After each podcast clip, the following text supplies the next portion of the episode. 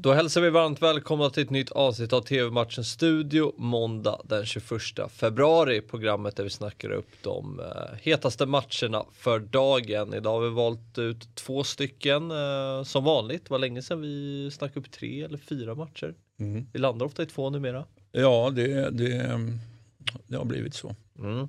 Eh, och eh, idag är det Svenska Kuppen bland annat som gäller. Det är Djurgården som tar emot Brage den sista matchen här eh, eh för omgång ett i, i kuppen.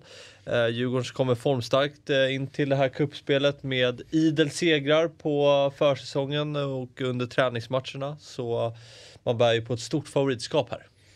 Ja, det absolut, visst gör man det. Ehm, jag står och tittar på klubbmärket. Vi gillar ju att prata klubbmärken. Och tittar jag inte på, på ditt i Djurgårdens ehm, så säga, klubbmärke utan jag tittar på Brages. Ehm, lite charmigt ändå, är det inte det? Ja, men det tycker jag. Mm. Eh, Brage tycker jag är en uh, fin klubb. Mm. Jag är lite svag för, för, för Brage faktiskt. Oj då. Jag vet inte varför, men jag tycker det... det... Jag är ju dalkurd. Ja. Bara för att vara väldigt tydlig. Just det, just det, det vet jag. Så är det. Jag gillar ju Ah, nu står det helt still. Uh, Domnas, vad heter Domnasvallen? Vad heter den? Uh, Domnasvallen. Domnasvallen ja, Domnasvallen. Uh, tycker jag är härlig. Uh, synd bara att det är konstgräs nu. Mm. Uh, förut var det naturgräs. Men uh, Brage, ja det... Ja, det är för kallt i Bålänge. ja men så är det Kleber Särenpä är ju där. Mm. har ju varit där ett tag. Och, ja, och då är du nöjd? Ja, nej, men han är ju var en gammal storspelare och eh, var ju nära på att föra upp Brage till allsvenskan. Intressant med, med benämningen då, gammal storspelare. Det, det, det tillåt med den här delen av, av eh, tv-matchens studio då kanske inte riktigt var med på att han var en gammal storspelare. Gammal spelare ja, eh, kanske fin spelare till och med. Storspelare är stora ord. Nu får chatt, eller chatten, tittarna rätta mig, vi, vi brukar ju köra live här på dem, då brukar vi säga chatten. Ja. men tittarna rättar mig fel, men jag för mig att han startade Turkiet-matchen när Sverige kvalade sig till VM mm. mm. 2002. Ja. Miraklet mm. i, i Istanbul. Ja. Um, och, då, och, det var ju stort. Det var stort. Då är man en stor spelare om man är med och bidrar till den framgången. uh, men vi ska inte stanna till allt för mycket i Kleber Särenpä. Uh, Brage har ju tappat sin uh, bästa spelare från i fjol, eller i alla fall poängbästa spelare, Leonard Plana. Han har gått och blivit proffs, eller utlandsproffs i Sydkorea, så det är ett kännbart tapp. Man har ju värvat en hel del också, men det mestadels underifrån. Uh, så... Um... tänker jag bara på vilken otroligt god mat han kommer att äta i, i Sydkorea. Ja. Massa kimchi och nudlar och hela baletten. alltså, uh, jag är avundsjuk. Har du varit i Sydkorea? Uh, nej. nej. Jag har däremot bott ihop med sydkoreaner en gång i tiden. Oh. Så att eh, jag känner mig nära ja. Sydkorea. Den eh, berättelsen vill man höra mer om. Det får du höra en annan gång. ja. um, man, också, man mötte varandra i fjol i kuppen. Då vann, också, då vann Djurgården med 1-0 och eh, ja, vi, vi tror mycket på, på, på Djurgården här. Ja, det är klart vi gör det. Alltså ty, typ överkörning faktiskt. Mm. Även om det är tidigt på säsongen och, och, och då kan man ja, man kanske inte ska vara i, i, i form för tidigt och sådär och man ska inte träningsmatchresultat vikta, liksom, de ska viktas korrekt. Man ska liksom inte yvas för mycket. Va? Men, men typ överkörning förväntar jag mig i alla fall. Mm. 19.00 startar matchen och ni ser den på Simor.